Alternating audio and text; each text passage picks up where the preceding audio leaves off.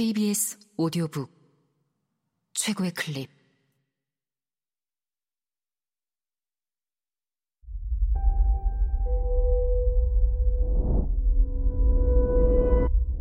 KBS 오디오북. 브로치. 윌리엄 포크너 지음. 성우 김성희 읽음 그들은 2층에서 기거했다. 1년 뒤 그곳에서 아기가 태어났다. 그들은 보이드 부인에게 보여주려고 아기를 데리고 아래층으로 내려갔다. 그녀는 베개에 얹힌 머리를 돌려 딱 한 번 아기를 보고는 말했다. 아, 그러고 보니 내가 바깥 사돈을 본 적이 없구나. 내가 기억하기론 말이다. 하지만 그때 난 기차를 타고 다니는 걸 그다지 좋아하지 않았지. 저 늙은, 저 늙으니까. 에이미는 몸을 떨며 하워드에게 매달려 울부짖었다.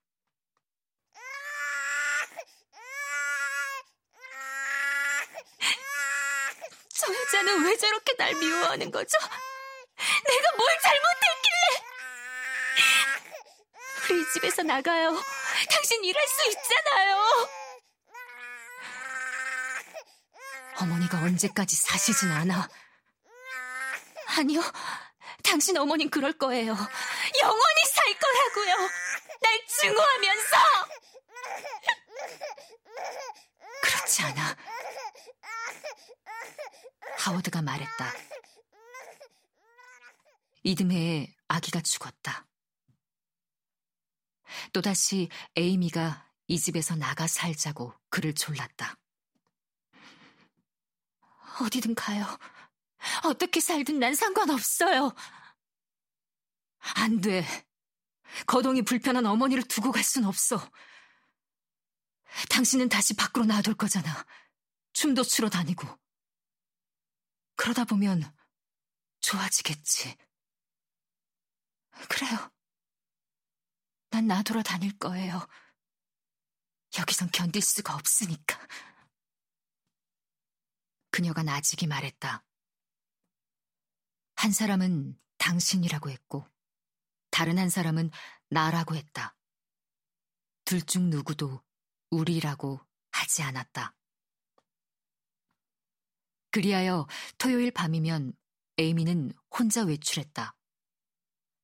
그녀가 옷을 차려입으면 하워드도 오버코트를 입고 가끔은 코트를 팔에 걸치고 스카프까지 하고는 계단을 내려와 보이드 부인 방 앞에서 멈췄다가 함께 밖으로 나갔다. 하지만 하워드는 에이미가 운전하는 차가 떠나는 것을 지켜본 후 다시 집 안으로 들어와 신발을 벗어든 채 살금살금 불빛이 비치는 채광창 앞을 지나 계단을 올라갔다. 총각 시절 때 그랬던 것처럼.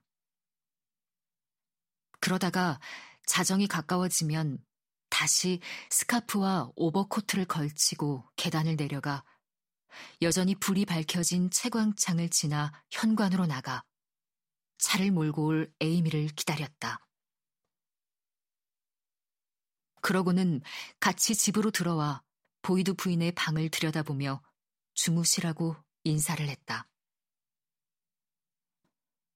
어느 날 밤 새벽 1시가 되었는데도 그녀가 돌아오지 않았다.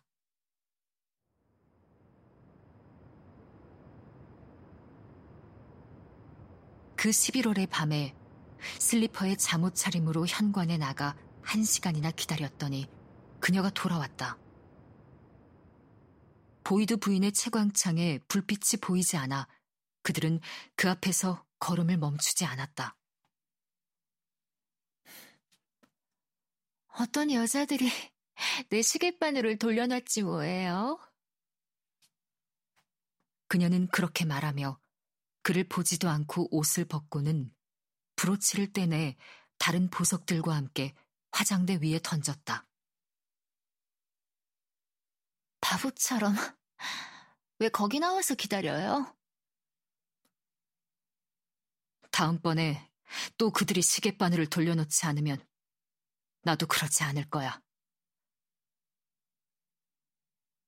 그녀는 갑자기 일체의 동작을 멈추고는 어깨 너머로 그를 응시했다. 무슨 뜻이에요? 그녀가 물었다. 그는 그녀를 보고 있지 않았다. 그는 자기 옆으로 다가온 그녀를 듣고 느꼈다. 그녀는 그의 어깨를 매만지며 말했다. 하원! 그는 미동도 하지 않았다. 그녀가 그를 확 끌어당기자 서로의 무릎이 부딪혔다. 그녀가 거칠게 울부짖었다. 우리한테 무슨 일이 일어난 거죠? 그녀는 제멋대로 그에게 부딪히며 말했다. 이게 뭐냐고요? 무슨 꼴이냐고요?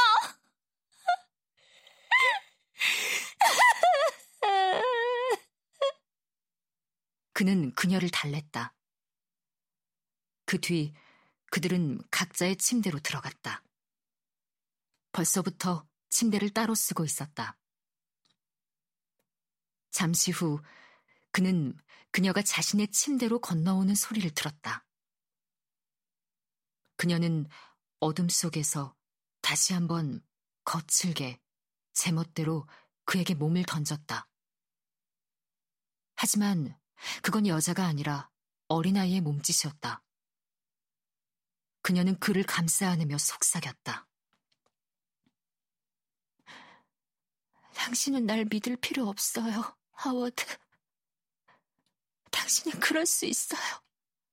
그럴 수 있다고요. 날 믿지 말아요. 그래, 알고 있어. 그가 말했다. 괜찮아. 다 괜찮다고. 그 뒤부터 그는 자정 직전이면 혼자 스카프와 오버코트를 걸치고 계단을 내려가 불이 밝혀져 있는 채광창을 지나 현관문을 요란하게 열고 닫은 후 어머니가 등을 베개에 기대고 무릎 위에 펼쳐진 책을 읽고 있는 방으로 들어갔다. 그러면 보이드 부인은 이렇게 말하곤 했다. 벌써 돌아왔니? 네. 에이미는 올라갔어요. 뭐 필요한 거 없으세요? 됐다. 잘 자거라. 주무세요. 그런 다음 그는 2층으로 올라가 침대로 들어가 얼마 뒤 잠이 들곤 했다. 하지만 가끔은 무기력한 지성에서 비롯된 고요하고 숙명적인 비관에 빠져 이렇게 중얼거리곤 했다. 이런 상태가 영원히 지속될 리는 없어. 어느 날 밤에는 무슨 일이 일어나고 말 거야. 어머니가 에이미를 간파하고 말 거라고. 그럼 에이미가 어떻게 할지 난 알고 있어. 하지만 난 어떻게 해야 하지? 사실 그는 자신이 어떻게 해야 할지 알고 있었다. 그의 마음의 중심은 그 답을 확실히 알고 있었다. 하지만 그는 그것을 무시했다. 지성이 그 답을 묻어버리지도 말고 도망치지도 말라고 했지만 그는 또 바로 무시해버렸다. 그러자 무기력한 지성이 속삭였다.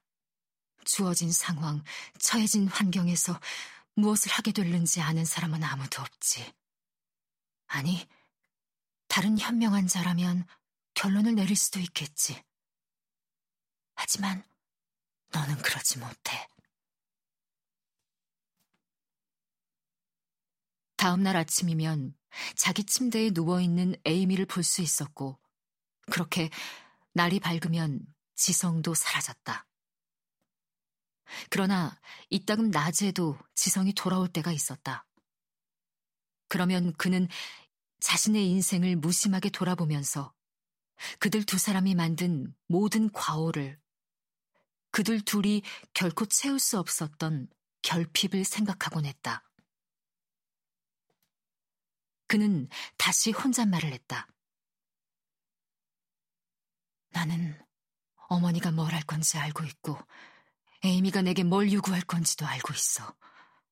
그리고 내가 그 요구에 따르지 않을 거라는 것도 알고 있어. 하지만 그러고 나면 난 뭘 하지? 하지만 그런 혼잣말을 오랫동안 하지는 않았다. 어쨌든 지금까지는 아무 일도 일어나지 않았고 토요일까지는 엿새라는 긴 날들이 남아있기 때문이었다. 이제 그에겐 무기력함만 남아있었다. 지성조차 남아있지 않았다.